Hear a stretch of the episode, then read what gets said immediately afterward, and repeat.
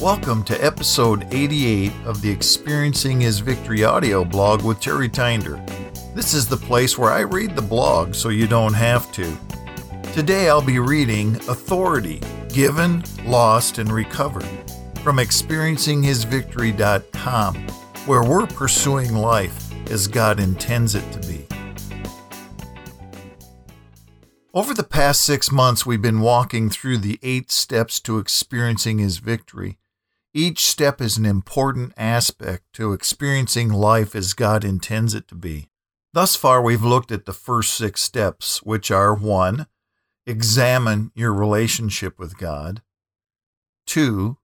Ask God for revelation. three. Take responsibility for your own actions. four. Repent and turn to God. five. Renounce and turn from sin. six. Let Jesus restore your soul. If you're interested in seeing all these articles in, in this series on one page, then I want to encourage you to go to experiencing his victory dot com forward slash eight steps. That's experiencing his victory dot com forward slash eight steps.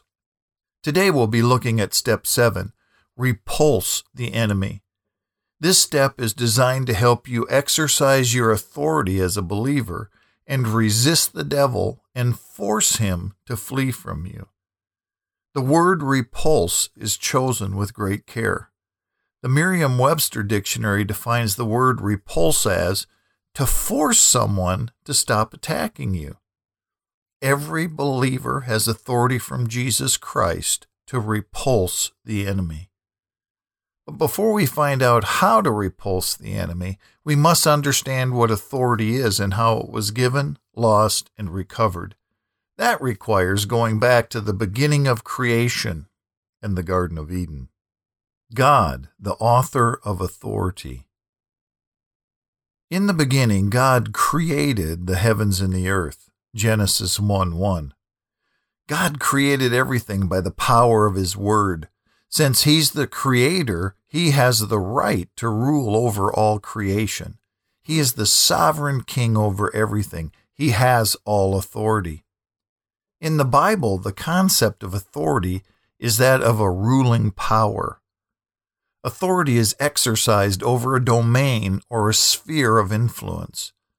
In English, it means the power and the right to give orders, make decisions, and to enforce obedience.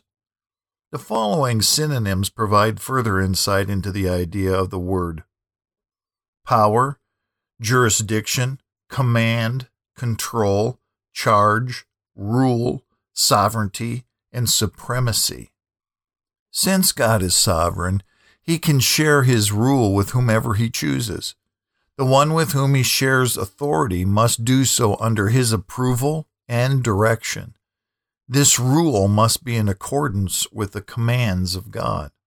The one given authority can only exercise that authority in submission to the will of God. If he acts outside of that authority, it will be an act of rebellion against God, and the authority will be lost. Authority given. The short version of this story is that the Trinity, God the Father, the Son, and the Holy Spirit, decided to make man in their image. Then God said, "Let us make man in our image, according to our likeness, and let them rule over the fish of the sea, and over the birds of the sky, and over the cattle, and over all the earth, over every creeping thing that creeps on the earth." God created man in His own image. In the image of God, He created him, male and female. He created them. God blessed them, and God said to them, "Be fruitful and multiply.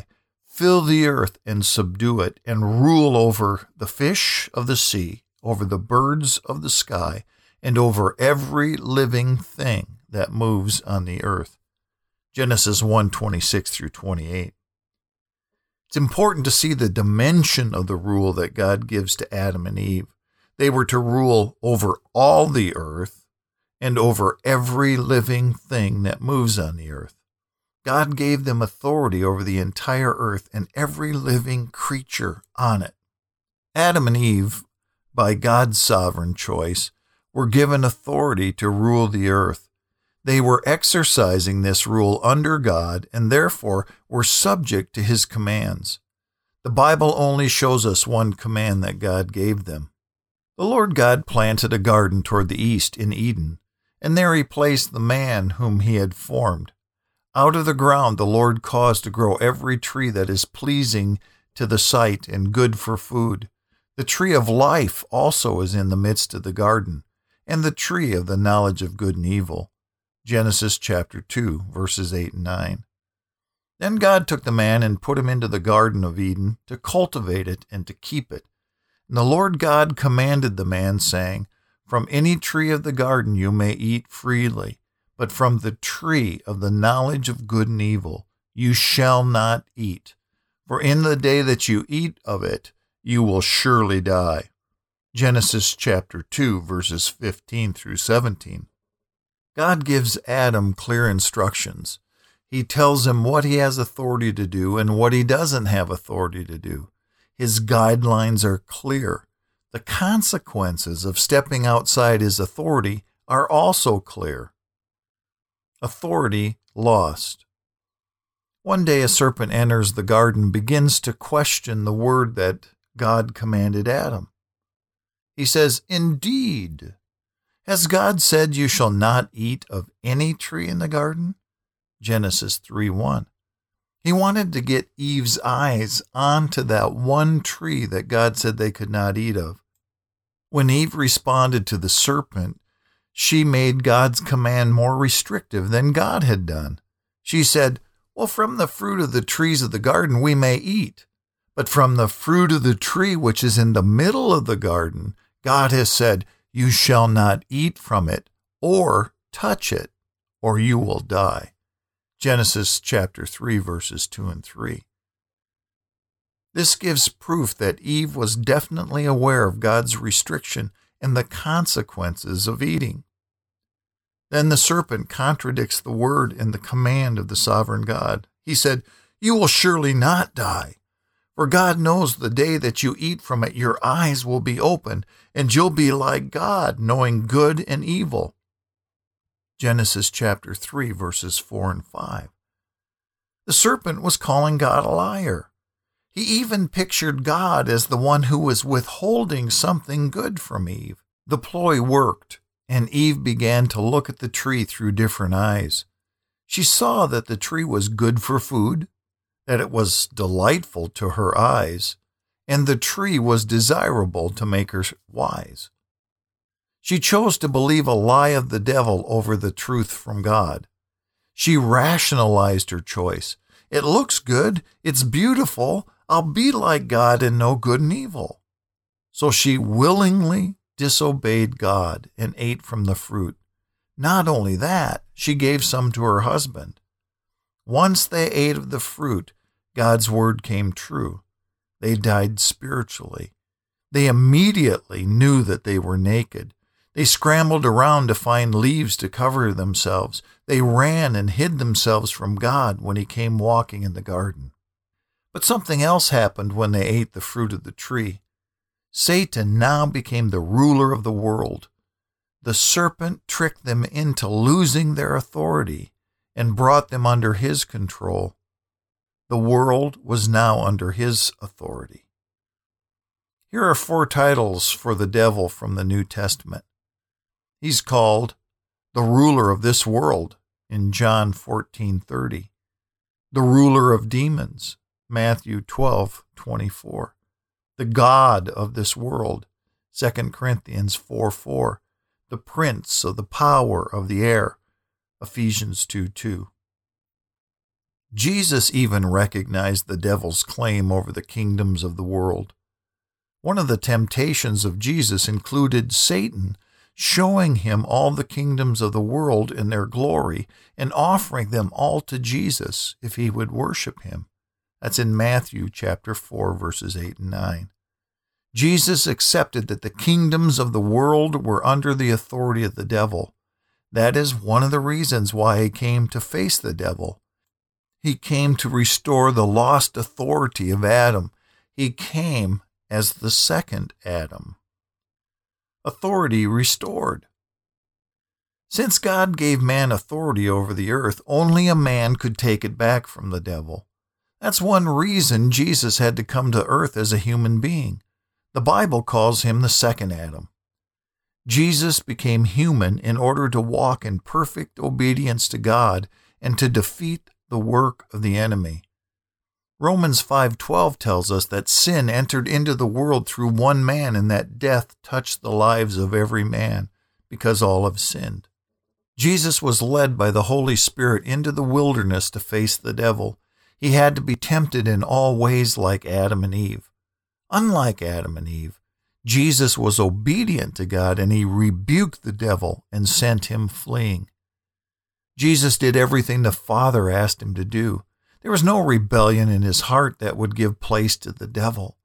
On the night he was betrayed, Jesus told his followers that the ruler of this world was coming and that he had nothing in him.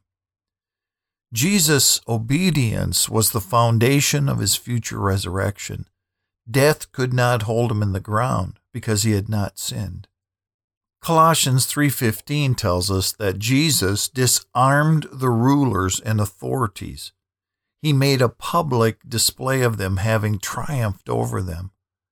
The power of the enemy was broken, and Jesus won back the right for man to legally rule and reign over the earth. Because Jesus willingly submitted himself to God, even to the point of death, God highly exalted him and bestowed on him the name which is above every name, so that at the name of Jesus every knee will bow, of those who are in heaven and on earth and under the earth, and that every tongue will confess that Jesus Christ is Lord, to the glory of God the Father. Philippians chapter two, verses nine through eleven. After his resurrection, Jesus told his disciples, "All authority has been given to me in heaven and on earth." Matthew twenty-eight eighteen. He then gave his disciples authority to extend his kingdom over the face of the earth. Next week, we'll look into the authority Jesus gave to the church. If you've been listening to Experiencing His Victory audio blog for some time, and it's blessed and encouraged your walk with Christ, then I want to encourage you to help support this podcast by becoming a donor on Patreon. Patreon allows listeners like you to pledge an amount for every podcast I produce. You can pledge as little as one dollar and twenty-five cents per episode or as much as you like. The choice is yours. Then on the first of the following month, they take the amount of your pledge for every podcast produced. It's just that easy. To check out the site and to learn more, go to patreon.com forward slash e. H V. That's Patreon, P A T R E O N dot com forward slash E H V. Hey, Terry Tinder here. Thanks for joining us at experiencing his victory dot com, where we're pursuing life as God intends it to be. I hope you enjoyed today's post. It's part of a series called Eight Steps to Experiencing His Victory. If you'd like to see all of the posts in this series in one place, you can go to experiencing his victory dot com forward slash steps. That's experiencing his victory dot com forward slash steps. See you next time.